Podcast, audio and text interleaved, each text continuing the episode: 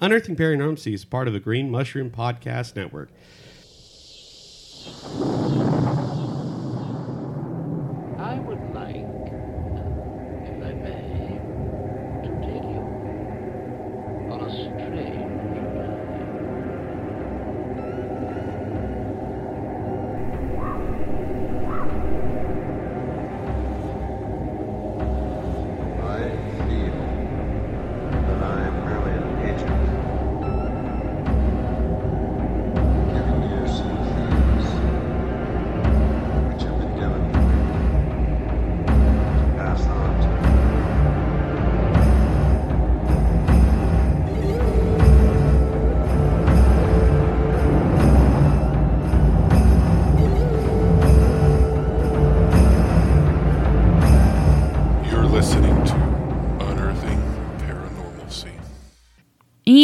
Welcome to another episode of Unearthing Paranormalcy, the podcast that digs into the paranormal and tries to find normalcy in the topic.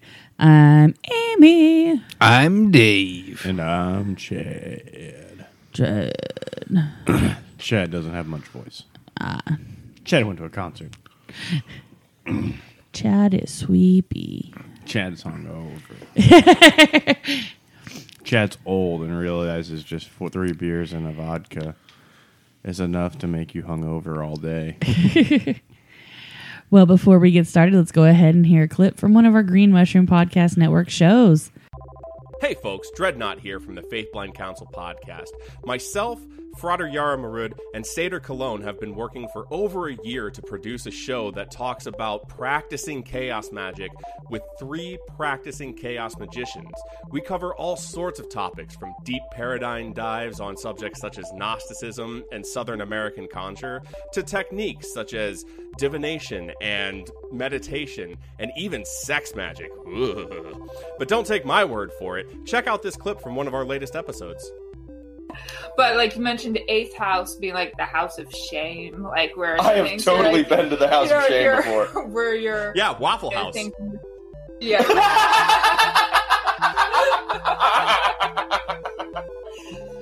the, the only thing I have in my my eighth house is um my my moon sign. So what's Dumpster fire. What's Yes. interesting about there being kind of shame associated with your moon sign and your emotions is that your moon is in Virgo, right? Virgos Virgos are the like the sign that are the most critical of themselves. Like you it's very hard to hurt a Virgo's feelings because you will never say something meaner to a Virgo than a Virgo says to themselves when they're by themselves. For this and so much more discussion about magic in general, be sure to check out the Faith Blind Council podcast at faithblindpodcast.com. You can also find us on iTunes, Spotify, Stitcher, and pretty much wherever else you get your podcasts at. Thank you so much for checking out our show, and we hope to see you soon.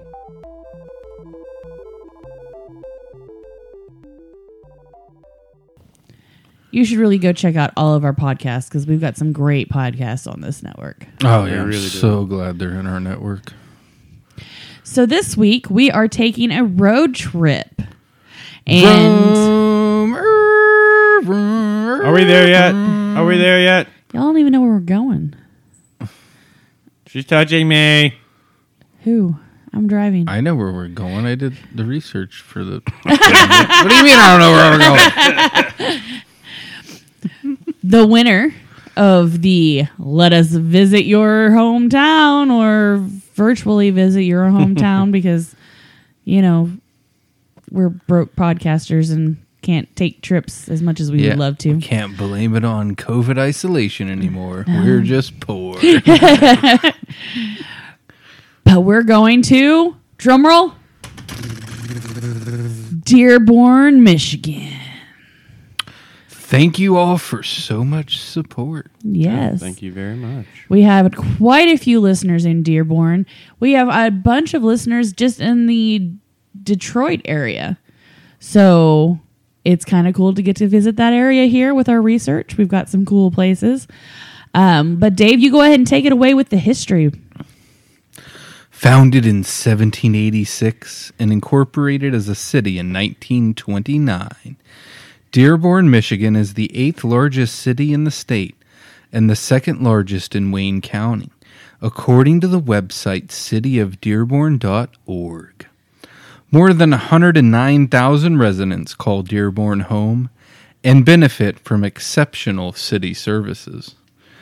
Internationally recognized as the birthplace of Henry Ford, Dearborn is where auto and steel manufacturing, green beltways, fields of sunflowers, and wildlife dwell side by side. The city is a regional center for employment, healthcare services, higher education, shopping, and transportation, along with outstanding cultural, environmental, and visitor attractions. According to historyoftechnology.org, what is now Dearborn remained a small farming community for decades after the first European settlers arrived in 1786. A major change came in 1833 when the U.S. government moved its arsenal from Detroit to a newly created township named after Henry Dearborn, Thomas Jefferson's Secretary of War. The arsenal was an 11 building complex located on the main road between Detroit and Chicago. After the arsenal closed in 1879, the Powder Magazine, located nearly 1,000 feet east of Main Arsenal for safety, was converted into a private residence now known as the McFadden Ross House. The former Powder Magazine and Commandant's residence survive today as part of the Dearborn Historical Museum, and several armory buildings have been repurposed for commercial use.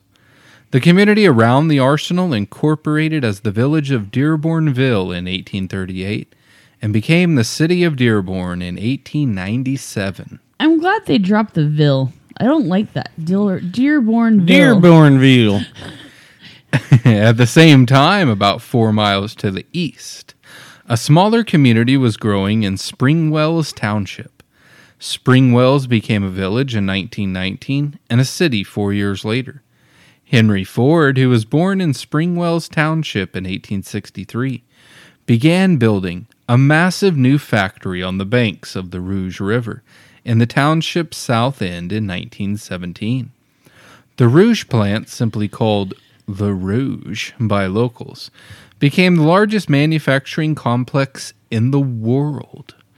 In 1925, Springwells renamed itself Fordson in honor of Henry and his son Edsel.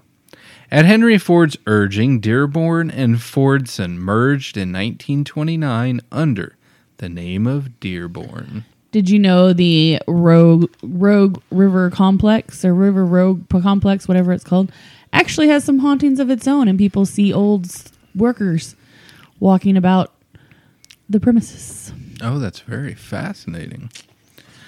And between the two communities was a huge swath of land on which Henry Ford had experimental and largely unprofitable farms.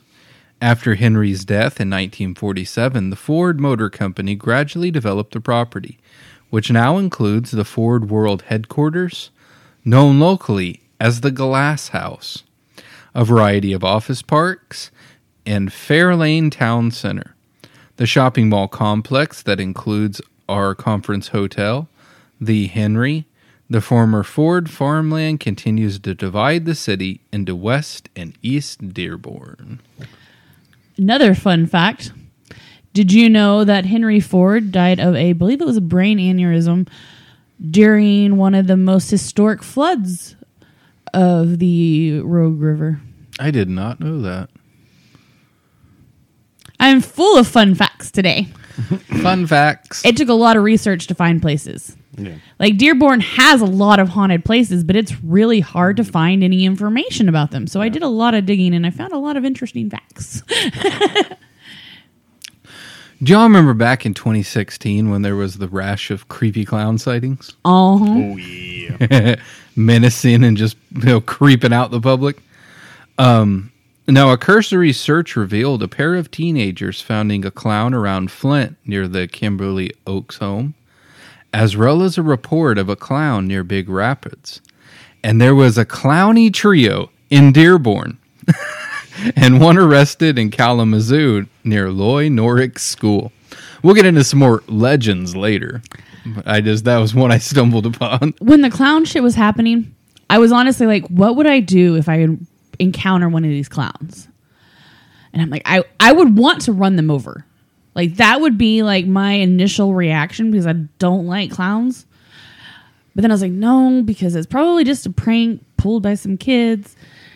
And I was like, I'd probably just shit myself and cry. Like, like yeah, it's a clown. I did see one of those videos the other day. It was this woman walking down the road, and there's a man ahead of her, and he's like, he's like going crazy and acting Yeah, crazy. So she video. she crosses the road to get away from him, and then and then he down the road sees something else, and he's like a clown or something. So he crosses the road, and then the clown sees like Leatherface, and then, and It just then- gets progressively getting worse and worse and worse. Yeah. and then Leatherface sees the girl from the ring down the road, and he's like, "Oh!" And he crosses the road to get away from her. Yeah, Fucking that, that video hilarious. is funny. i actually saw that one last week. There's a few more in there, but Well, should we get into our first haunted location? Sure. No, our first haunted location has multiple haunted locations. And this place seems really freaking cool. And I want to visit. If any, like, I've never really, I mean, nothing about Detroit or Michigan or all that, but I've never had any desire to go and visit that area until I read about this place. And it's like, I want to go specifically for this. all right, this is Greenfield Village and the Henry Ford uh, Museum. Now, Greenfield Village is a collection of nearly 100 historic buildings on 200 acres site on Dearborn, Michigan. Established in 1933 by industrialist Henry Ford, who relocated and reconstructed buildings from throughout the United States. The village includes the birthplaces, homes, or workplaces of Ford, William Holmes McGuffey, Noah Webster, Luther Burbank, Wilbur and Orville Wright. Also featured there are Thomas Edison's laboratory from Menlo Park, New Jersey, Stephen Foster Memorial, a court the a courthouse where Abraham Lincoln practiced law, a steam powered paddle boat, and several locomotives, and representative Amer- English and American homes, public buildings, and craft shops. The adjoining Henry Ford Museum houses a collection of Americana, the chair that Lincoln was sitting in when he was shot, as well as JFK's limo that he was in when he was shot, is also displayed on the location. all right. So about that limo, how many seats were in it? Six, well, three rows. What would that? Six, possibly eleven, if you could fit a third person in the middle. Interesting. Am I right? Oh, I don't know. with all this history in one spot, there's bound to be some activity, right? We will go through some of the locations and items along with some of the haunted tales. We will start at the Gidding House, built by John Giddings in 1751 in Exeter, New Hampshire. Gidding was a merchant, merchant and shipbuilder who lived in the home with his wife, Meth Meth. I love you, meth. How would you say that? Mehetable. Mehedable, and their five children: Mary, Dorothy, Deborah, John, and Mettable. Mettable. Meetable. Meetable. Don't. Weird names from a weird time. And December 22nd, or on December 22nd, 1790, the home became the first resident of New Hampshire's first Secretary of State, Joseph Pearson, who married Giddings' daughter, Dorothy. In the 1920s, the house was brought to the Greenfield Village and carefully numbered pieces. Ed Cutler, Henry Ford's architect, carefully studied the layout, layout and restored it to what he believed to be its earliest condition, which included a secret staircase leading to the attic. Secret staircase. So, what about ghosts? The following was an experience from an employee of the village. I was a prisoner for five years then, transferred to security and worked nights. The village takes on a whole new dimension at night. Doing driving patrols, I stopped at the Gidding to use the bathroom, which is located in the back. I walked inside and heard people talking, but I couldn't make out the conversation. I thought it was a voice recorder that tells the history of the home. It wasn't. I looked around and saw no one, but felt a chill. Then I heard some someone talking again. And as I was leaving, I heard a voice clear say, He's leaving now. And a full con- conversation started up once again. It was weird and spooky. No doubt the place is haunted. Whoa. We move on to the Susquehanna. Susquehanna? Oh my god, I can't with these fucking names. We're gonna go with Susquehanna how, uh, Plantation. If I pronounce that wrong, let me know. Um, built by Henry and Elizabeth Carroll in the mid 1830s, the home sat upon 700 acres of land in the Tidewater region of Maryland. The Carrolls had five children who lived a prosperous life. However, however, their 75 slaves did not live the same lifestyle as the family. They slept in a 13 in 13 small wood ha- shacks with dirt floors and worked brutal hours in the field. The Carroll family was one of the wealthiest in St. Mary County, and the slaves alone were worth $49,000. And that's back then. That's a lot of money. That's a lot of money now. That's a lot of money then. When Ford had his architect, Ed Cutler, arrive to inspect the building, it was an intact in it was intact but run down. Once he viewed photographs and drawings, Cutler was able to bring it back to life. Ford had the building moved in 1942. Fun fact the home is situated in the exact same position and direction in the Greenfield Village as it was in Maryland. oh, that is a fun fact. For years, it was believed that the house was a mid 17th century construction, owned originally by tax collector Christopher Rou- Rousby, who was killed by the cousin of Lord Baltimore. Baltimore. The village had a tombstone and grave belonging to Rousby, and that was situated behind the home.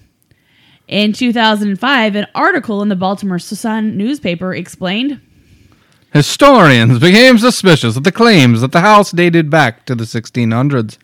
In the 1980s, a group from St. Mary's County told museum officials that there were only two buildings from before 1700 standing in Maryland one in Anne Arundel County and one on the eastern shore. Soon the staff realized there were major flaws in the story of Susquehanna. After doing tree ring dating on the beams of the house and doing archaeological work on the home's Maryland site, it was determined the house wasn't so old. It likely dated to the 1830s. That meant it couldn't be Rousby's house. He had been dead more than 150 years when it was built. The village staff knew they had to make changes. The tombstone was removed and put into storage, and the bones were exhumed to be examined by a mortuary, mortuary scientist who found that the collection of bones were from three different people, none of which were Caucasian. The museum received permission from the court to have the bones cremated, and they held a funeral and had the ashes reburied in, at the Susquehanna. The tombstone was sent back to Maryland and packed away until they decided what to do with it. No one has any idea whatever became of Rousby's body. The Sun article states The tombstone, clearly dating to the 1680s, was automatically linked to the house. Oral histories perpetuated the error. The Carroll family who built the house in the 19th century knew how old it was, but their descendants either had died or moved, leading no link to the past. Meanwhile, a prominent historical architect of the early 20th century, Henry Chandlee Forman, helped solidify the myth when he dated the house to 1654. So we have a tombstone and a grave. There has to be some spooky tales, right? Oh, yeah. Here you go. Yes. On several occasions when the sun was going down, always when the sun was setting, I would be peacefully finishing a quilted potholder or reading the cookbooks in the drawer. And have heard the sound of feet thumping on the hall floors and the sounds of children's voices. This wasn't unusual. It was usually my cue that someone had entered the home, And children often love running up and down the single available walkway in the house. So I would usually gather myself up, set aside my sewing, and swing open the glass door to go and greet my guests. Most of the time, yes, there they were, the children, except on quite a few occasions when I have been very wrong. There were times I had gotten up and gone to greet the guest, knowing that there are very few places someone can go in this house, only to find myself walking the entire length of the house to the other staircase, into the sitting room and back around, only to find no one. No children, no giggling voices. So I would go and look out the front and back doors leading outside to see if the kids might have just peeked in and ran out. No one. Not even seeing anyone on the side of Greenfield Village.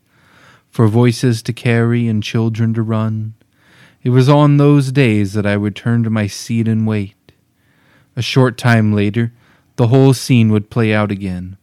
Running feet, giggles, no one there but myself. It didn't bother me. Those were happy sounds. And if the little ghosts took pleasure in making me get up and try to find them, that's just fine. The exercise doesn't hurt anyone. On the other hand, I have had the pleasure of hearing another sort of sound when I was alone. Once more, at the end of the day, when the roads are empty and no one ventures down to the house, these were the sounds of bootsteps. These bootsteps are not modern boots. I know the sound of both. This is a very distinct difference. And working in that house, you learn them. Because, like the trampling of children's feet, hearing steps on the porch let me know that someone had come to visit. The bootsteps I heard was harder, with a very distinct heel and it didn't pace the front porch. I've only heard it on the back. It's easy enough to slip out and check to ensure that no one is there, but these steps are brazen. They only wait for you to slip back inside before they start again. A steady pace up and down the back porch. And if you are careful, you can almost hear the pause it takes for someone to turn and go back the opposite direction. I don't know about this one. I don't know that I would mess with this one, and I would always leave it be, knowing that if I just checked to make sure it wasn't a living person and let it go, I would go away on its own. My time at Susquehanna was an amazing experience.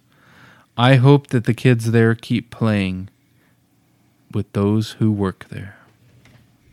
Shall we move on? Noah Webster was an American lexicographer and founder, a founding father who helped define American culture. While he was teaching in New York in 1782, Webster became dissatisfied with the textbooks for children, and he began his lifelong effort to promote a distinctly American education. In 1783, he published the first edition of a speller called the American Spelling Book which would teach generations of Americans how to read. By 1812, the Websters were living in America's in Amherst, Massachusetts, living off the income of his school books. While there, Noah served in the Massachusetts legislature and continued to work on his book, The Dictionary. By 1822, he decided to move back to New Haven, Connecticut, in July of 1929, Edsel Ford, son of Henry, received a telegram. Noah Webster House at New Haven, an attractive plain house build about 1800s, is in the hands of wreckers. Stop. Believe it will fit in well with your father's scheme and can be purchased for a small sum. Stop. Immediate action is required, as it will be turned down Friday. Stop. The home was purchased and brought to Greenfield Village. When Edward Cutler reached the New Haven home in September of 1936, the wreckers had already demolished part of the house. The interior was also at a poor state of repair. due, due to the home being used as a college dorm. Strange things have happened around and in the home since it was relocated to Greenfield. Let's dig in, shall we? We shall. There were a few people from Firestone Farm going for a Sunday drive, and one of the buggies with a very calm team of horses.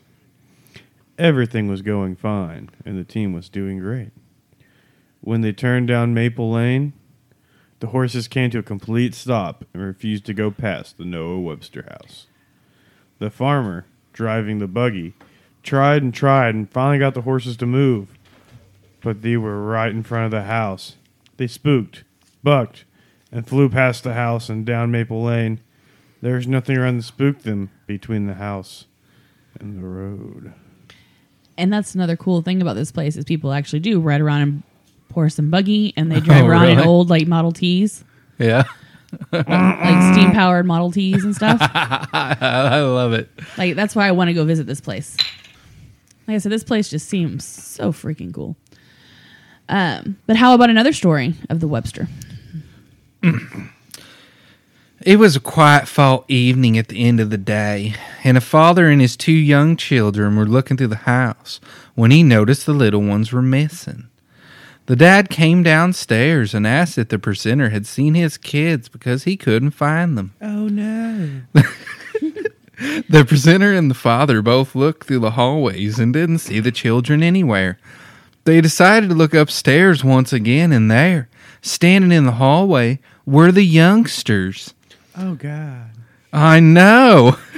The dad asked where they were, and the kids answered by stating that they were in the bedroom talking to the man. There was a tall barrier and no other way into the bedroom, and of course, no other man was up there. Oh my god. I know. Good Lord Jesus. On to the Adam house.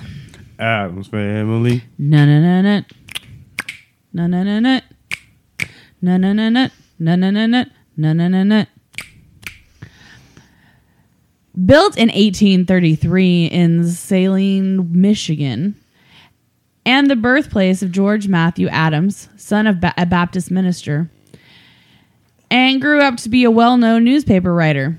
Henry Ford enjoyed reading at the reading Adams' faith-oriented column Today's Talk. He uh, they also became friends.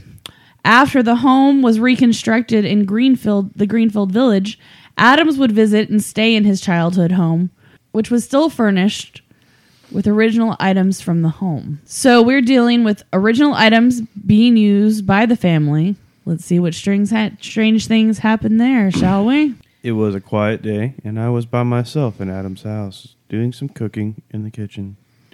I heard the sound of someone running up the sidewalk to the front of the house, and their loud, heavy footsteps on the wooden front porch. They came inside the house and ran right up the stairs to the second floor really quickly.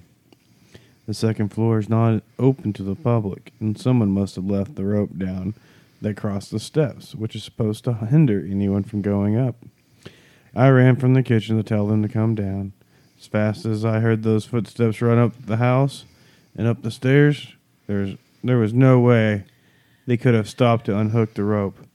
When I came around to the stairs, the rope was hooked, and there was no one upstairs. Brum, brum. Now let's move on to Thomas Edison's family home, which is the 1816 home of the grandfather of Edison. In 1811, eh, 1811 Edison's grandfather settled, settled in Vienna, Ontario, near Lake Erie. Oh, how eerie. Then in 1816, their log cabin was replaced by the house, which was the first and only framed structure in the area for several years.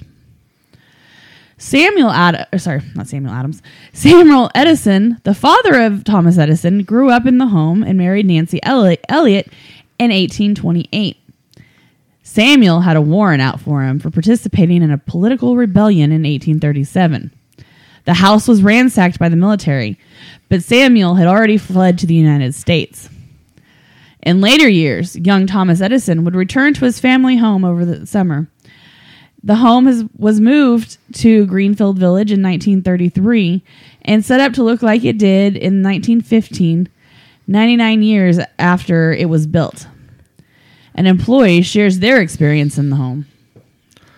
I don't know well with electromagnetic fields. It's a proven scientific thing. I follow the typical symptoms and it messes with my balance, making me feel like I am on a boat. I found this out at the Louvre, which is heavily outfitted with electric security. Uh, other museums with this level mess uh, with me as well. But now that I am aware, I can adjust to it. The Edison homestead has no reason to make these symptoms that I have come to recognize suddenly occur, and yet they do. There is a spot in front of the mantel that I discovered made me feel that way. I'd walk into this spot and I'd feel like I was on a boat ready to tip over. But when I step back, I am perfectly fine and balanced. I I toyed with this for some time before I mentioned it to a coworker and friend. She expressed feeling something strange there as well. Now, feelings and are feelings and easily dismissed. So we decided, given the slow, rainy day, to explore this further. I don't know. The fireplace looks pretty normal. Hmm. I had never ventured upstairs in this house before that time, and given how slow and dreadfully ugly the weather was, figured it'd be safe to peek up and see this beautiful home so that I could uh, adequately explain to visitors what was up there. It was also to explore these weird feelings. the tight steps of Edison House, the stairs are dreadfully tight and unforgiving for someone like myself. But I had climbed into the Blarney Castle. Uh, the stairs are a danger and tight there without much problem. But halfway up into the Edison landing, I stopped. I physically felt that if I continued, I would stumble backwards down the steps. Only about four, and not enough to seriously injure me. It took several times before I could walk up there and explore this gem. Afterward, after the day went on and things needed to be put away, I was in the rooms off to the side that were used for storage now, and peeked out the window to catch a glimpse of a person, a man to be exact. I hurried out the door and let my coworker know. We went about the house, peeked out into the rain, and saw no one even near the house. Strange that in the fallen rain this man did not have an umbrella. A short while later, a shadowy figure moved or flashed across the room and out of it. I am skeptical of shadow figures myself, but this was an awfully strange flash of shadow to pass across a house that was shrouded in a rainy day. Either way, once that shadow flashed, the house felt different, empty, normal. I could stand in that spot without feeling off balance. I hope that my exploration of Edison, which became my favorite home, and my finding the ghost there has helped me to find peace. Now, if you go around the corner, you'll find Sarah Jordan's boarding house. Originally built, built in 1870, the Sarah Jordan boarding house sat near the laboratory where Thomas Edison toiled in Menlo Park, New Jersey. After her husband died, Aunt Sally, as Sarah was known, lived in Newark, Newark and was asked by her distant relative, Thomas Edison, to run a place for his workers to eat and sleep. She accepted the offer and opened the home as a boarding house. Many of Edison's single employees would live there and sleep two to three in a room or in the six rooms. In fact, at the height of the laboratory's activity, 16 boarders called it home. So what, 10 a room? No, that's would be 60. Math hard. Um Fun fact math's hard. There was a sitting room for the men and a separate room for the women. Miss Jordan also made extra money by opening up a portion of the house as a lunchroom. As a quote unquote lunchroom. Come get some lunch. feeding hungry travelers as well as the boarders. The house was possibly the first house in the world to ever be lighted by Edison's newly perfected electrical system. When the boarding house was placed in the village, it was placed in the same proximity as to where it originally stood with the buildings Edison worked. The house was donated by to Mr. Ford, and many of the original furnishings also came with the house. Her daughter arranged them as the the way she remembered them as a teenager. So let's find out about the haunts. My story deals with the boarding house. It was late in the day, and I was getting ready to lock up for the night when I heard the mantel clock when I heard the mantel clock chime on Sarah Jordan's side of the home. The clock rests on the fireplace more for decoration because it doesn't work. I didn't think much of the chiming, so I locked up the house. At the time, we had a lock and unlocked both the Burbank office and the Fort Myers lab. As I was coming back from taking care of that, something caught my eye on the third floor window of the duplex, which is locked and off limits. A man with a dark beard, white shirt, and red suspenders was staring down at me. I don't see any. Hold on a second. What? Or who is that in the window? Then he faded away. I went back into the house thinking it was a visitor, but the door and thir- the to but the door to the third floor was locked, and I didn't have a key. Do you think it was Highlander? I think it was Mrs. Doubtfire. Isn't that who he sounded like? I thought so. No, I mean because he just faded away. There can be only one. you never seen it. have? Highlander. Well, I, I guess to the very few people that have seen it, inside joke. We'll move on. yeah. So we've talked about his family home and the boarding house. So let's look into the laboratory, shall we? yes. Reconstructed in Greenfield Village in 1928 or 29, the original building was built in 1876. Edison was a lifelong hero of Henry Ford, and as adults, they were very close friends. When he decided to form Greenfield Village, Ford knew he wanted to pay tribute to his favorite inventor. To do this, why not restore the factory where many of his greatest inventions happened? In March of 1928, Ford began the restoration process. He wanted to reconstruct Menlo Park complex where Edison and his skilled helpers worked at inventing the future. The future. He wanted to do it in every minute detail. It was unfortunate that the original state was nearly and completely dismantled by neighboring farmers not too many years after Edison moved to Orange, West Orange, New Jersey in 1887. In fact, it was only a year after Edison had removed himself, cows had begun to wander amongst the buildings of the complex. And chicken farmers even allowed his flock to make the laboratory their home. Soon after, many local residents began using the quickly decapit- decapitating, dilapidating buildings boards to repair their own deteriorating barns and hen houses. A severe storm blew what was left of the building over in 1913. These farmers have no boundaries. Luckily, with Mr. Edison's help, many of the original boards were found, including some that were in storage, while others were regained through purchase of sheds and other farm buildings mentioned above. Edison, Edison himself supervised the reconstruction. Ford was also able to locate and find exact replicas through the aid of photographs and mem- memories uh, of those who worked there, of furnishings, tools, and other artifacts that once played an important role in the lab. Excavators dug through the original ground and not only found thousands of pieces of Edison's trash and other original relics from the lab that had been thrown out, which were gathered and shipped to Dearborn, but they could also see the how the original buildings were positioned once they were brought and reconstructed inside the brand new Greenfield Village. Ford had the, Ford had the building complex aligned in the same directional orientation that they were in New Jersey, and even included carloads of New Jersey clay from the original grounds. Ghost, please. Okay. It was a raining cold day, and I was working at the Menlo Park main building. It was myself and another presenter. We were sitting there, and because of the rainy weather, didn't see a visitor all day. It was about 4 p.m. when we both heard the door open near the assay room. The fuck's an assay room? It's always supposed to be essay. Oh. It was about 4 p.m. when we both heard the door open near the essay room and then close shut.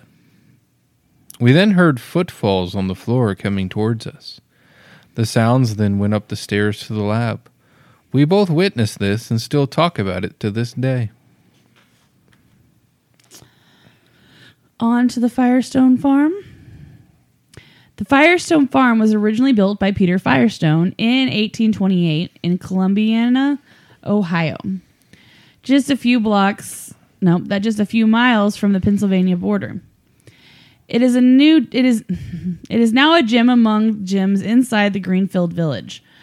Among the family members living there in the later half of the 19th century was a young Harry, or Harvey Firestone, the grandson of Peter, who would later gain fame and fortune in the industry and became close friends of Henry Ford.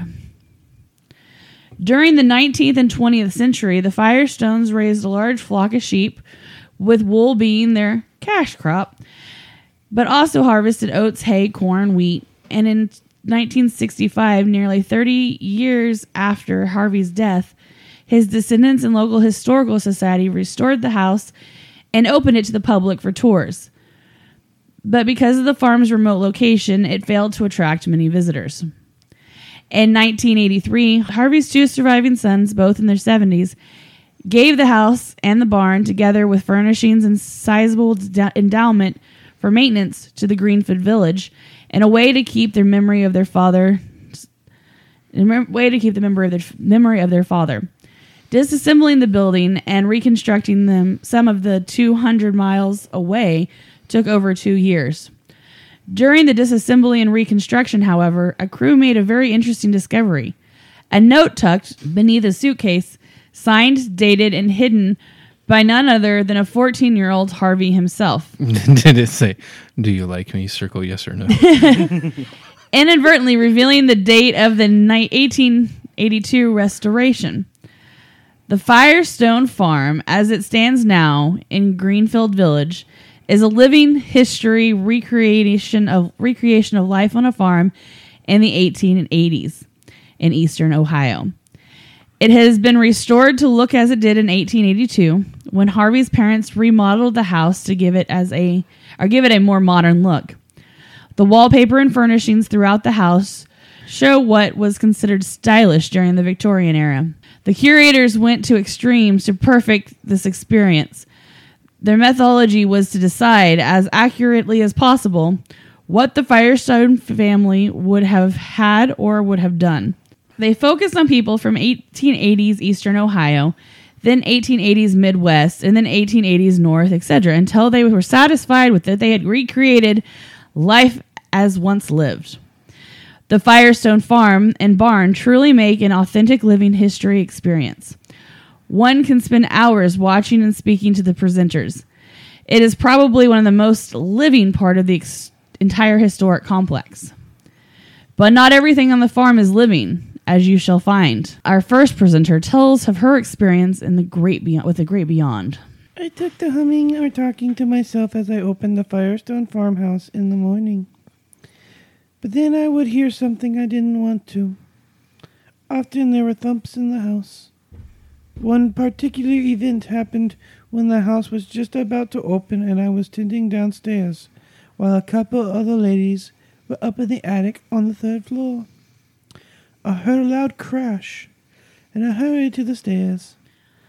Thinking that they had tripped coming down, I called up to see if they were all right, and they had called down to ask the same of me.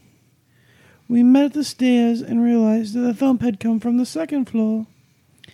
Whether this was to get our attention or as a warning, I can't be sure. I know that we refer to whatever it is as Sally, but there are times when it, the sounds, the weird shifting shifts and things, I don't know, don't feel quite so welcoming. And I do believe that Sally would, would have been more welcoming. Another presenter has a tell to tell of something that happened right before her eyes. A number of years ago, I was at Firestone in the fall. I'm gonna do it like that. oh shit! Hey, Gertrude. Always watching. A number of years ago, I was at Firestone in the fall. At the end of the day, working with another staff member to finish dishes and clean the kitchen. I was standing by the back porch door when I thought I heard her drop one of the metal plates on the floor. I turned to see if she was all right when I noticed she was staring at the stove. I asked if she was okay, but she just pointed towards the stove, and we both noticed that the metal drying wad was bouncing behind it. Neither of us had been by the stove for a while since it was cooling off before the end of the day. We'd had no visitors for at least an hour. It was a cool, rainy day, and we were using the towels that normally sat on the rack. Pulling the towels off, the metal rod pockmarked the walls and rarely resulted in it bouncing. In the nearly 10 years I worked there, and countless times I was in that kitchen as the metal of the stove heated up and cooled down, it never happened before. We couldn't figure out what made that rod pick up and drop by itself, and we stood there dumbfounded and watched it bounce until it stopped. Very weird and cool at the same time. I tried jumping on the floor and walking by the door to see if that would cause anything, which it did not, and my coworker was sufficiently spooked and wanted to leave pretty quick. I wanted it to happen again so I could test other theories. Still odd. It was the only thing witnessed by someone else that otherwise I would have questioned my sanity. I totally would have done the same thing too. Yeah. Be like, no, we want this to happen again so we can see, we can figure out what happened. All right, the Firestone Farm stove. Now, this next Firestone Farm occurrence is almost a follow up to the previous story, but comes from a different employee over a decade later. The only experience I ever had was one day at Firestone. I was in the kitchen standing by the sink. We were we were cleaning up when all of a sudden we heard this loud clang over by the stove. We looked over and saw the rod used for the drying flip forward off the wall, hanging free. No one was over by the stove, and there was no way that the wind could have flipped that steel rod like it was. We ladies looked at each other, and then I walked over and put the rod back in its place. We went about our business. That is the only experience I've had besides seeing things out of the corner of my eyes or hear a rocking chair rocking upstairs late at night. The quote rocking chair thing happened while a few of us were staying late at the farm during the lambing season. We were just sitting in the house while it's all dark and creepy, and we heard the rocking chair upstairs start rocking. That was from another presenter. I didn't put that in there, but that is who that is from. And yet another presenter tells of an otherworldly tale. Oh, I've had an experience on the second floor at Firestone Farm I as bet you well. have. That particular year, I opened up the farm three days a week, so I was used to my routine. I heard voices coming from the parents' bedroom when I was opening up the house alone one morning. Oh, yeah, you did. I stopped dead in my tracks when I heard people talking, and I just started to talk aloud that I respected them and that I didn't want to see anything. I have a deep respect for that house. It didn't really freak me out either. I just felt like I interrupted someone's conversation, so I apologized and kept moving on with my day. It gave me a very strange feeling. But I never heard anything again. Totally get it because that's one of my rules in my house. they can be here, but I just don't want to see them. So now let's head back to the opposite end of the village to the Daggett Sa- Salt Box house. The, s- oh my god. The Daggett Salt Box House. The cir- Dag nabbit. well, dag nabbit. The circa 1750 Daggett Salt Box farmhouse in an 18th century in the 18th century Andover, Connecticut was known as a Coventry, and it was in this village of Coventry that Samuel Daggett built the sandbox structure sometime between 1746 and 1758. No, I don't know. He built the structure s- around 1746 when 40 acres of land was deeded to him by his father. And in 1758, the year he married his wife, Anna Brush, Brushnell, Bushnell, Anna Bushnell Daggett, Bushnell, Daggett was a housewright by trade and built this particular home on Shoddy Hill Road. Samuel Daggett also worked the family farm. It, it was just an old shoddy ass hill. shoddy. Oh my god, these fucking names. Samuel Duggett also Daggett. Samuel Daggett also worked the family farm and grew many different crops and raised several types of animals on his farm for his family's use or to sell or to trade or other things that the family needed. One would think that it would be enough to keep a man plenty busy. But in order to provide for his family, Daggett also had an additional source of income, including making furniture. He made chairs, spinning wheels, and even coffins. Surprisingly, we find that he pulled aching teeth for his neighbors and a skill he learned from his father, or a skill he learned from his father. The home life and daily activities of Anna, Anna and her and the children were closely connected to the work that Samuel Daggett did on farms in the No, no, wait a minute. Why did you skip over the names of the children? Asenath? Asen- Tabitha? Tabitha and Isaiah. Is it? Oh, okay. Asenath. That, Tabitha. that's a name? I've never heard Asenath before. I haven't either, but Sounds you know, like a D&D character. does. On farms in the colonial era, each family member played an important role in producing food, clothing, housing, household goods for the family. Anna Daggett ran the home and cared for the family. She prepared and preserved food, spun yarn, made clothes, towels, sheets, gave the children their earliest lessons in reading and writing, and fed anim- fed animals like chickens and pigs.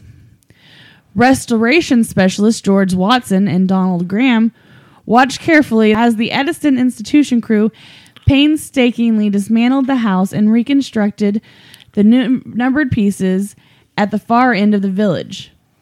It was ready for public viewing in 1978 season. This wonderful New England edition in the location in a new in its new location situated near the Plymouth House, Giddings House, and Farris Windmill, and the English Cotswold Cottage and Forge, and colonial sec in the colonial section of the village was now complete. With a house this old, there has to be some strange activity, correct? Let's see what we've got. One of the ladies had to go upstairs to the second floor to get something. As she was coming down, she tripped on her long petticoat. She began falling down and the down the steep stairs, but suddenly felt someone catch her and pull her back up. She was convinced it was Samuel Daggett.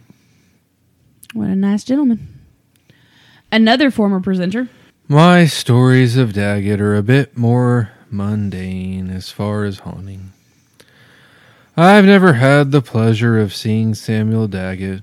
Perhaps he has left. I don't know. I know that I have been in the house, all closed up from the wind, and the ropes inside have swung, or a feeling is there that you are being watched, like a teacher watches their students. Oh, bother. I like how mine was like, And yet another presenter told about a man who, for a short time, lived in the Samuel and Ab- who lived with Samuel and Anna Daggett and their family. Dadgummit. I mean, Daggett. It was, it was thought that he may have been a hired hand. It was late in the day, and one of our presenters, who we'll call presenter number one, was sitting by herself in a great hall, which is the in the main room of the house. There were no visitors around, and the other presenter, we'll call presenter number two, was out in the garden. If you're setting this up for a pun, I'm gonna fucking kill you. As presenter one sat by herself at the table near the window, she heard presenter number two unmistakably walk into the kitchen and head back to the entrance of the former parlor. A few minutes later, presenter two came in again from the outside, from the very same door she came in just a few minutes before. I thought that was you in the parlor, the first prisoner mentioned. No, replied prisoner number two. I just now came in. That's when prisoner one I was told about the unknown man who stayed with the Daggetts back in the 18th century. And it was suspected that these footsteps that they would hear from him were from him. He always walked into the parlor to the window and then to the door. He always remained in the parlor. He always remains in the parlor. She also mentioned that this mystery man appears as an apparition in photograph standing directly behind her as she spun flocks on the spinning wheel in the parlor. She mentioned to me that she also knows one person who had this photo and hopes to get a copy so I can post it here. That's from the person who wrote the um, blog that I got that quote from. Oh. In the former parlor looking for a hired man, presenter two then asked if the day's items they had used were put away and locked up in the storeroom upstairs. Prisoner number one assured number two that yes, in fact, she did take care of it. As they both went up the stairs, they found that the items strewn about and they had previously locked the door now open. Prisoner number one, who told me the story, swears everything was put away and the doors were locked up. She's all like, Who does presenter number two work for? This same prisoner regaled me with another unusual Daggett tale. This time involving a young girl. She was riding on the train with her mother and father when they passed the Daggett house. Daggett house. She began to cry and said she wanted to go to that house. Well, the next stop for the train was clear on the other side of the village. As the family exited the train, she continued crying, pulling her parents on foot back to the Daggett home. When she finally reached the old salt box house, the little girl, still crying, walked in inside and claimed that she was Anna and she used to live in this house. The prisoner told me that she heard the girl's explanation, expl- exclamation per- personally. Now, there is a related story that I found in the Benson Ford Research Library about a young girl who, while visiting Greenfield House with her mother and father, suddenly took off running. Her surprised par- parents struggled to keep up. She crossed the entire village, knowing exactly what she wanted, to, where she wanted to go. As she came upon the Daggett house, she darted in and went directly to the artifact room. I'm assuming the formal par- former parlor. After surveying the collection, exclaimed, "Oh, good! They have furniture arranged just as it should be." Her parents and the building doc- occupants stood dumbfounded, for the collection of furniture was willed to the Henry willed to the Henry Ford upon the death of an elderly woman. Her only stipulation was that the furniture be housed specifically as she wished. Could this have been the Mrs. Dana Wells, the woman who contributed to the Daggett house and furnishing to the Greenfield village? Hmm. Hmm. And like, there's still another Daggett story for the former from a former prisoner, which tells of feeling but not seen. The tug of a child. This prisoner was speaking with a visitor at the keeping room door when she felt as though a, there was a child grabbing and pulling on her skirt. But she looked around and there was no child, nor had anyone around seen anything or even reacted to how she searched for the little tugger. The little tugger. This tugging story happened quite a while back, over 10 years ago. And yet, here's another one. This happened a few decades later, a few years later. No, this was another prisoner, and this happened to her, but they did not work together the same years. So this is presenter number four? Yes. I was alone at the Daggett in a back room off the kitchen where we stored most of the foodstuffs, and I felt a tug on the right side of my petticoat. I thought I got caught on a wooden bucket and it was that was kept in the area. But the bucket was on the other side of the room. It felt like a little kid trying to get my attention. When I walked into the kitchen, I was standing looking at the table. Again, I was alone and I felt something tapping on my left shoulder. When I turned around, there was no one there.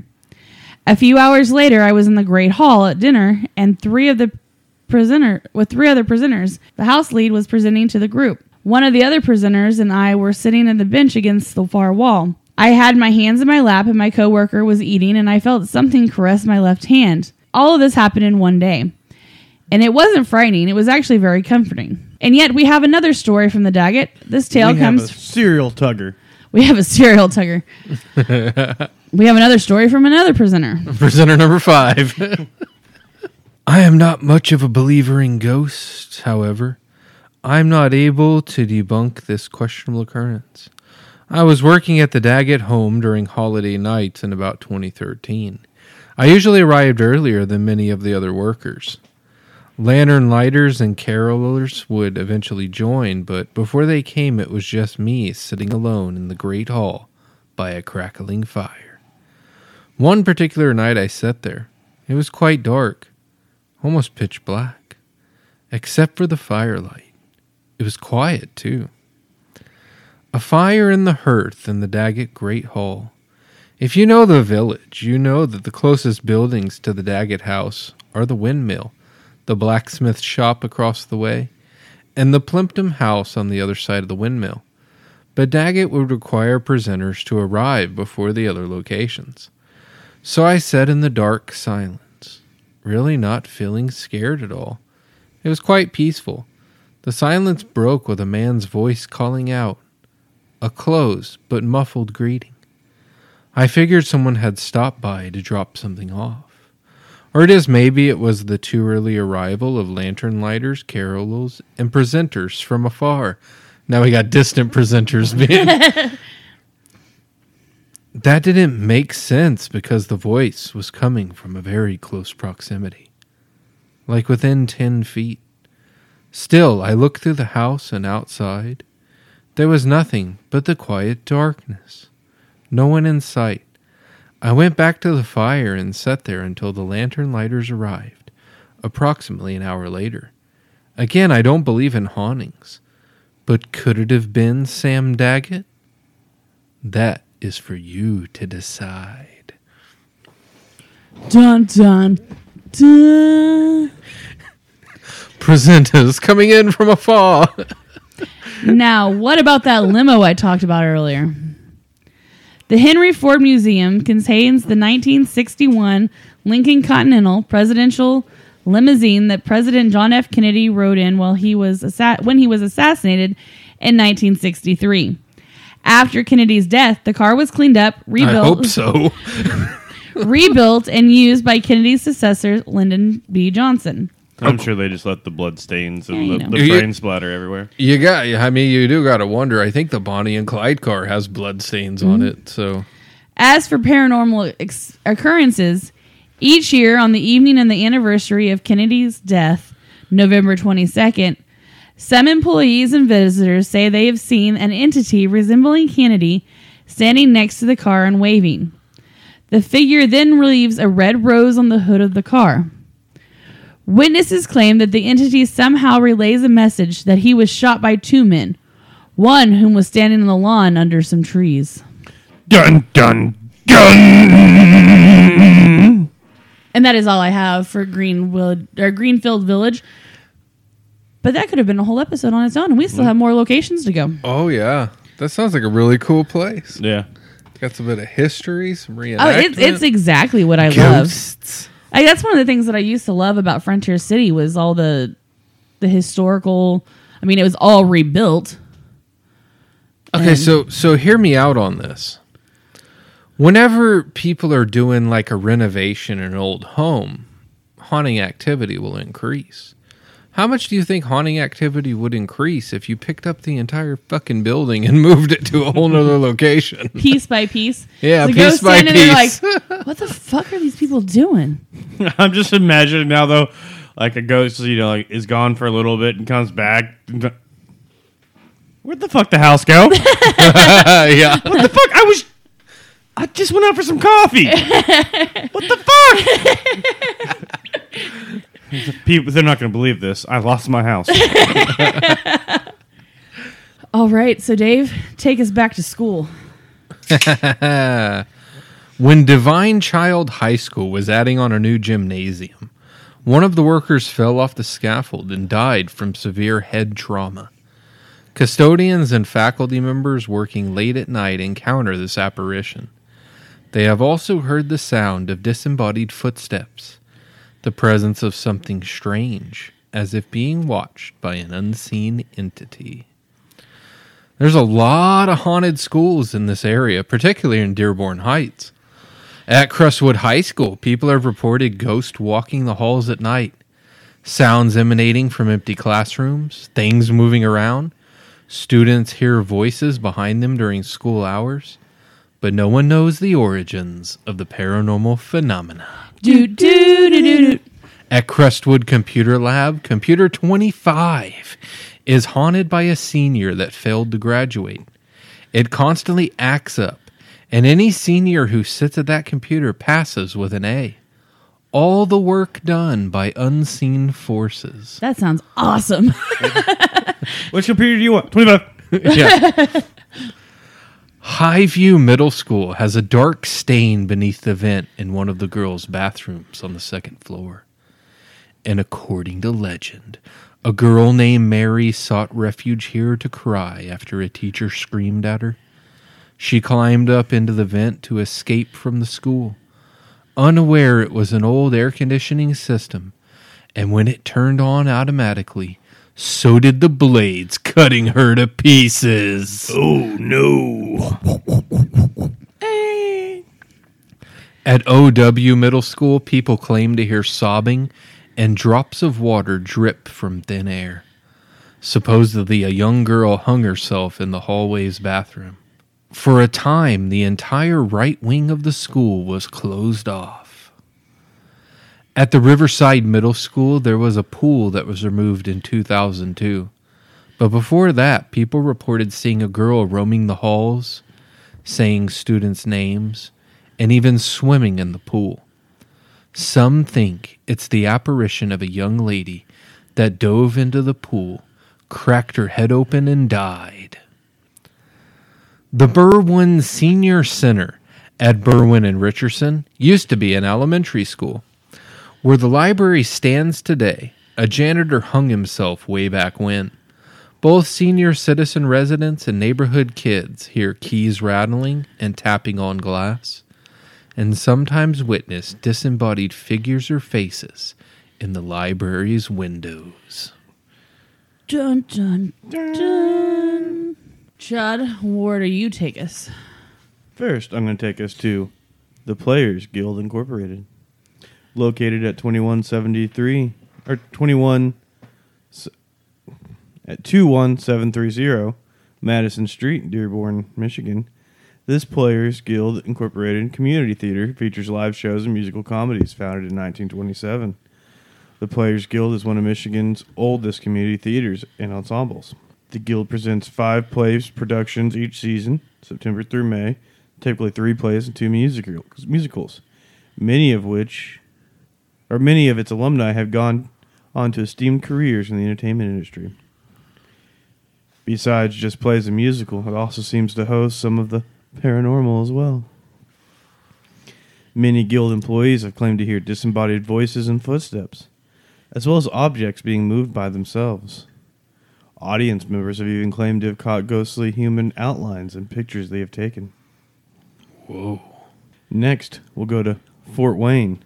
Roughly five miles from Dearborn is Fort Wayne, the star shaped fort. It has a lot of history and even some spooky activity. In 1840, at the point of the Detroit River, closest to British Canada, the United States Army began surveying local farms for the placement of a new artillery post. A five point star fort was slated to have the most up to date cannon capable of firing on enemy sailing vessels and the Canadian shore. It'd be named for General Anthony Wayne, whose defeat of the British at Fallen Timbers in 1796 resulted in the United States occupation of the Northwest Territories. This new fort would be Detroit's third, yet its first to be built by Americans.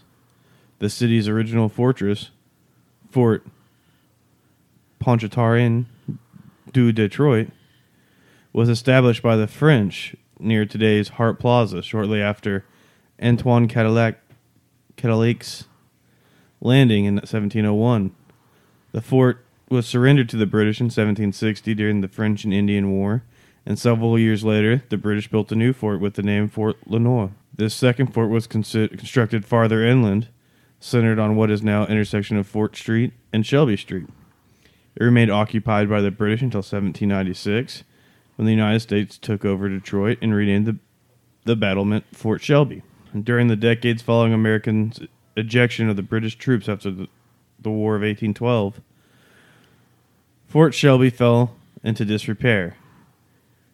Meanwhile, the threat of territorial war still loomed with the British Canada as tensions increased along the northern border. America's defense positions were fortified to include new forts from the East Coast to the Minnesota Territory. Detroit's new Fort Wayne was to be a critical component of these defenses. What happened to the cannons? Diplomacy intervened. However, in the mission of Fort Wayne, before any cannons could be procured for the new fort, the United States signed a treaty with Britain, resulting in diplomatic resolutions to all territory disputes. The new fort was recommissioned as an infantry garrison, but held no troops until the outbreak of the Civil War, when the first Michigan soldiers reported for duty. Because of the new relationship with Britain and later Canada, Fort Wayne never saw a shot fired in anger. Instead, the peaceful location became became a primary induction center for Michigan troops entering battle in every U.S. conflict since the Civil War to Vietnam. Among other duties of the over the course of its 125 years, Fort Wayne served as an infantry training station, temporary home of the chaplain school, primary procurement location for the vehicles and weapons manufactured in Detroit during both World Wars, and also during World War II, housed prisoners of war from Italy. Additionally, following Detroit's 1967 riots, the fort became a haven for many families whose homes were burned, with many residing there until late 1971. New ownership and new horizons began in beginning in 1948. The fort was slowly turned over to the city of Detroit, partial by partial. Over the next 28 years, the city eventually came to own the entire property, with the exception of nine acres still occupied by the Army Corps of Engineers. The property is now under control of the City of Detroit Recreation Department, along with assistance of our volunteer organization, Historic Fort Wayne Coalition. Today, you can visit the original 1848 limestone barracks building, 1845 Star Fort renovated in 1861, the restored commanding officer's house, the Spanish American War Guard house, the ancient Native American burial mound, and the Tuskegee Airman Museum. Now and throughout the years ahead, Fort Wayne is returning to prominence with exciting plans in the works. Preserving the pre- preservation is underway. uh, this place was also built on a Native American burial ground. Of course. Um, when digging to put in the fort, they unburied. I think it was like forty-four uh, bodies, and so they relocated them. It's still in the area, just not where they dug them up. Um, there are claims of disembodied voices, shadow figures, claims of being touched, objects moving by themselves. Kind of reminds me of the our old house Yeah. with the Native American spirit. Is it seems to like the things moving it like seems to be helping people Yeah. and not in any anger or anything like that. Um, but Fort Wayne offers day daytime and nighttime tours. Uh, nighttime tours are mainly ghost hunts, but it's a pretty cool little place, and it's just like just I guess in between Detroit and um Dearborn. It kept coming up when I was doing my research as like one of the most haunted buildings in the area. That's pretty cool. Um, I also saw that it it was used for people um, going on the Underground Railroad during the American Civil War. Um, it also housed displaced families during the Great Depression, and for a time it was used as a detention center for those accused of communism. It's a pretty cool looking fort, like a bunch of Yeah. pictures. But it's like it's. A star. I see four four points, but there is a fifth one, but it's hard to see. But yeah, it's just a big building in the center, and then like a bunch of houses down this run road. But it's pretty cool. But uh, I know Motor City Paranormal Investigations has done a bunch there. I want to say it was even on a Ghost Hunters episode. I was, I was gonna say either Ghost Hunters or Ghost Adventures. Yeah, have been one of them I've had been seen there. it. Yeah. It's pretty cool. the Eloise Asylum, Eloise Asylum, I don't know how to say it, was another one that was always on all the lists too. But I didn't really look into it much. I did, however, look into the Henry Hotel. That would be the Henry Autograph Collection Hotel. The Henry Autograph Collection Hotel. Do they have a whole bunch of signatures of guys named Henry all over the place? I'm sure it's about Ford. So this hotel was once a Ritz Carlton, and it sports a haunted room, number four eighteen. In this room, the lights are known to turn on and off by themselves. Doors open and close on their own, and the French door handles are rumored to jiggle if you close them after they have strangely opened on their own.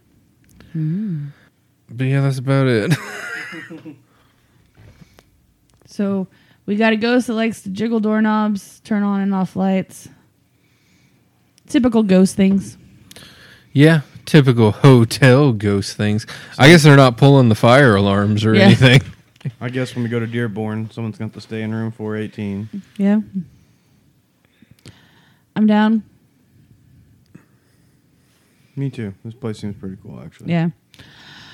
Uh, like all our road trips, I'm always excited. Do you know this one place? This place has something that we have not, or d- this place does not have something that all of our other ones have had, and that's a connection to Denver Airport. Oh, yeah. I also didn't find any like Crybaby Bridge or like Hitchhiker Yeah. stories or anything. I'm sure there's some in like surrounding Detroit areas, but yeah, Yeah. we usually usually those are like we've got the trifecta that we usually search for when doing haunted road trips, and that would be hitchhiker ghosts, crybaby bridges, and a lady in white or red. Lady. Yeah. Because it seems to be every town has those three things, Yeah. but or and or a uh, gravity hill. yeah, the Gravity Hills aren't as common though. But if you're one of our listeners from Dearborn or any of the surrounding Detroit areas, if you know of crybaby bridges or hitchhiking ghosts or any of that, send it to us and we'll read it in our next episode. Um, just to make sure we cover all our bases because like I said those are things that we usually find in all of our haunted road trips because everybody has them. Yep. Yeah. Speaking of our next episode, Episode episode episode 200. So that means you have exactly seven days. No, yeah, seven days to get in your brackets Next Thursday, Thursday, Thursday. to be entered into the contest to win your grand prize. Unless Amy edits it late, the next Friday, Friday, Friday. I'm planning on having it out by Thursday, but you never know. We're recording this on the 15th of April, which is Dave's birthday. Happy birthday. oh, that was like two weeks ago. Uh, yeah, well, we're recording this now. Oh, Happy birthday, Mr. Dave. Happy birthday to you. You, you, you, you. and many more. Which means that for us, tomorrow is Easter, but that'll be two weeks ago for our listeners. um, it's And I- nice. it's and nice I- being a week ahead, but sometimes it gets confusing with times. And I was thinking about Easter. Uh, Christian listeners, plug your ears for a second. um, they, according to the mythology, he died for the sins of humanity, right? Mm-hmm. But then he was resurrected a few days later. So really, he only gave up his weekend for the sins of humanity, right? Yeah, yeah. so it's the equivalent of accepting work to work over the weekend so the rest of your coworkers can have it off. Yeah. Well, I guess at most because he was tortured for a few days. Yes. So maybe he gave up He took a, he, You took a week. took a his week. spring break. Yeah. Yeah. For- well, that's back in March, though. Well, we don't really know that he died in April. I mean, well, because Easter sometimes in March. Because Oh, that's Easter true. Easter is the first Sunday after the first full moon after the spring equinox. So Easter can be as early as what March twenty second or twenty third. Yeah, but spring break is during the equinox. Usually here it is. Oh yeah. But like if the equinox is on Saturday and the first full moon is on Sunday, so it can be the twenty second of March. Now, how did they come up with that? Is that in the book? But I don't know. The Catholic Church did it somewhere down the line, and it's just Okay. stuck. I think they added it in book two. Because Because I, I know the a lot of cultures used a lunar calendar. Yeah. Yeah, I mean that, that's that's how it's determined. Is that's the first Sunday after the first full moon after the spring equinox. it's a mouthful. But yes, Which is weird because this sun Easter is a full moon. full, a full moon. Well, the, today Jesus- was the full moon. It'll be yeah the first full moon after Yeah. the spring equinox. Uh, the first Sunday after the full moon after the spring equinox. It's the where Jesus. Because I think the full moon perfected. I looked it up the other day for some magical shit. It was at about 2 p.m. our time. Earlier today. So does that mean zombies come back tomorrow? Where 'Cause, I mean- zombies? Jesus was kind of a zombie if you think about that. He- So wouldn't it be funny if he had like a twin brother that nobody knew about? as long as he's some guy who just looks similar, There's a lot of cosplaying, and then like, oh shit. there's a lot of zombie stuff in Jewish mythology. Yeah. And in Revelations, which is part bo- part two. yeah. I'm waiting for part three to come out. They're always the worst, but you know, there's always ah. got to be a trilogy. Three is usually better than two. Yeah, If it if it But never wraps as good as everything one. up. yeah. I hope they come to a good ending. if it wraps up all the loose ends and gets rid of all the contradictions, then yeah, it could be a great No, that is, third part. it'll just end up being like the Halloween franchise or the Freddy They'll just keep franchise. coming back. And it'll just keep happening. well, maybe they'll do what Scream did and make one and make fun of itself the entire movie. That was kind of the thing with Scream. Scream was Never took itself constantly- seriously Yeah. anyway. It was always But- oh, making yeah, fun they- of horror movies. Oh, they make fun of themselves. That's good. in the new Scream, and it is awesome. Actually. Does it have the I really original liked it. actors? Yes, Awesome. it's actually it's actually pretty good. I'll have to watch it. I haven't watched it yet. Wasn't scary at all. Well, none But, of the screams are yeah. super scary. I mean, But it's jump like- scares, but Yeah. It's just funny. I was cracking up watching it because they're just playing off of like horror movie uh, stigmas and like, well, there's a whole part they're just like trying to like the friends are talking. It's got to be one of us. It's always one of us. Have you seen any of the, like they call them stab movies? yeah. Have you seen any of these stab movies? It's always one of the friend group. It's great. You were talking earlier about how you thought you saw something. When we were driving home tonight, we were getting at the railroad tracks at Tecumseh, and Dave and I both see this black sh- mass shoot across the road. And when we got to it, I was looking to see what it was, and there's just a giant pond right there. Because I thought it was like a deer or something. Yeah. Yeah, I thought it was somebody just like running across the road. And I was like, what they did, they landed in the pond. Well, it makes sense. I mean, what? And then in I the just- solstice and then full moon. Yeah. Is that a good time for things to be out? Well- strong energies. I made me think of it as I just saw a shot like a shadow figure behind you, Yeah. like of a like a head. Well, I've been feeling it all night while we're recording this podcast. Like there's, well, because like your son's actually sleeping in his room, and I'm like, whatever things Livy's in his room is like upset because he can't be in there right now. I'm not alone anymore. He's been out. I've been seeing him over in the corner of the living Yeah. room. I don't know. Things happen around here all the time, but no, I just tonight I'm like hypersensitive to it. And I don't know if it's because we're doing a ghost episode I don't know or if just what. because I'm exhausted. yeah, I'm pretty And- darn tired myself. Or if it's the full moon. Yeah. Is it the full moon?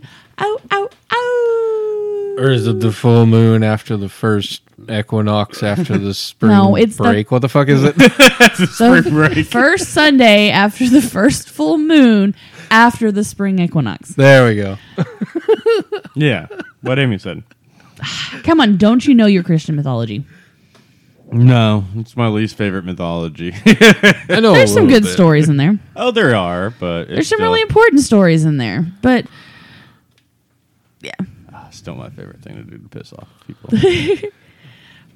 Re- calling it a mythology or yeah, mythology, and then returning to their Bible is book one and two. part one and part two. The Bible, the sequel. part two. I'm ready for the prequel. What happened before the earth was created?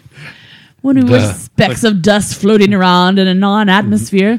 Mm-hmm. The cuneiform tablets. oh yeah, that was already out. Oh, Babylonian mythology. Well, I mean, in part one, he creates the heaven and the earth. So it would be the prequel would be before the heavens and the earth were created. so it just there were dust particles you- floating around. Did you ever see the episode of The Simpsons where he's in the nothing? Maybe. Where he's just in the void? It's just Homer and there's nothing and he's just like walking and there's just nothing. Yeah, I think so. That's what that book would be. Yeah. and he walked and he walked and he walked and he walked and he walked. But it's interesting when it comes to thinking about space, you know, especially like Albert Einstein's uh, theory of relativity and things.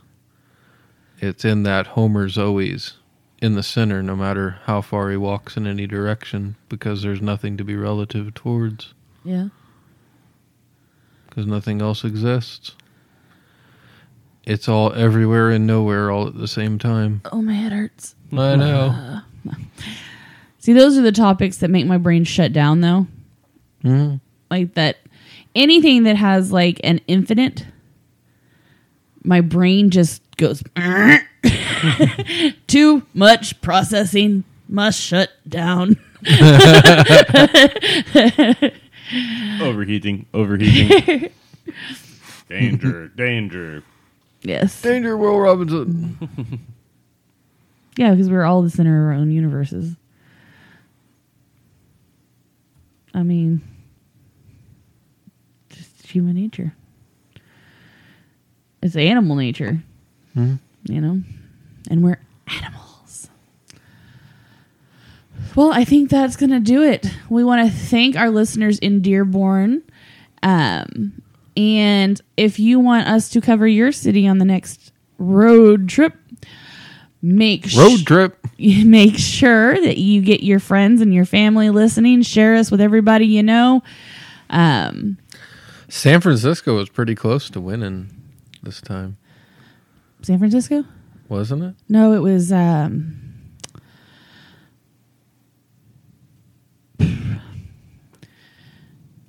Pueblo, Pueblo uh, Colorado. Ah, yeah, that was it. Pueblo, Colorado, Dearborn, and Chicago, which we've already done Chicago. They were the top three.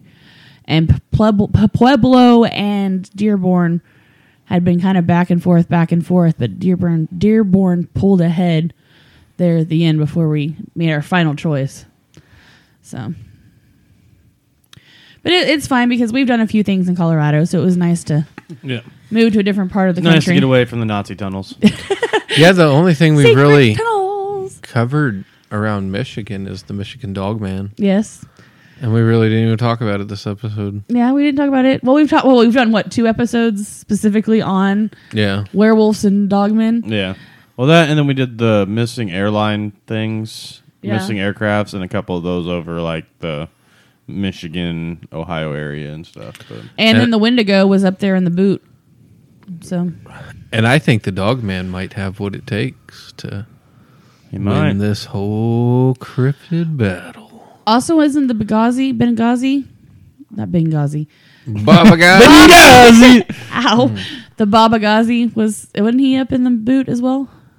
I don't know. I, I, thought, it was the Baba Colorado. Ghazi was in He came over with the the immigrants Irish immigrants to or Italian immigrants or or whatever. Yeah, I don't remember. It's been a while. Uh, from the Swiss Alps, so the French Mm-hmm. the probably. French. Yeah. Over, I thought it was the northern Michigan area, but It could have been. I thought it was more. Yeah, 'cause Canada. We, we said he came over on the uh, ride in Nessie, yeah, and ne- next Nessie he was coming to becomes- Lake Champlain. Yeah, Nessie became champ over here, and then the Baba Ghazi would ski back to the Alps on the back of Nessie. Speaking of, I believe there were some new pictures of Nessie recently released. Really? Yeah, Now I didn't see the pictures. I didn't really see the pictures either, just but I read the that, article. Yeah, that one has what it takes to go all the way too. yeah. It's gonna be an interesting popular. one. I Is think it- the Pukwudgie could do it too. Oh, puck Pukwudgie. Oh, Pukwudgie, dur dur dur dur dur. Mirror. Mer. I'm sure everybody shut this off minutes ago. Oh yeah, people people probably never made it past Green Greenfield. If you made it past Greenfield, comment on our Facebook or Instagram, or even on our Discord at UMP Normalcy. Um. Also, don't forget to get those ballots, not those ballots, but those brackets into us as soon as you can, so that we've got as many entries as we can, so we can give away maybe multiple prizes. Oh yeah, definitely.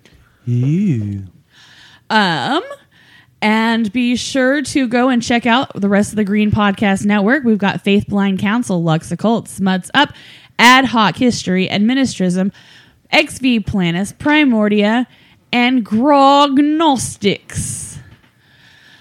Also, don't forget to get your paranormal t shirt sent to you each month by using the link in the description of this show and promo code paranormalc at checkout to get 10% off your first order. I am wearing my Zeta Reticuli incident shirt, and it's about Betty and Barney Hill, which we covered in one of our previous episodes. I really like this one too. I like the alien ones. There's not as many alien ones, so every time I get an alien one, I'm like, yay! um, and also, remember, it is Halloween in April. It's Halloween in April, May, June, July, August, September, October, November, December, January, February, and March. But you can use our code or our link in our description of our show and get your Halloween stuff. Get it started here at, or from HalloweenCostumes.com. And now I'm just rambling. So unless anybody else has something to say, I think this is going to do it. So until next time. Keep digging. Unearthing Paranormalcy is part of the Green Mushroom Podcast Network. To hear more great independent productions like the one you just listened to, visit our catalog at tgmpodcastnetwork.com.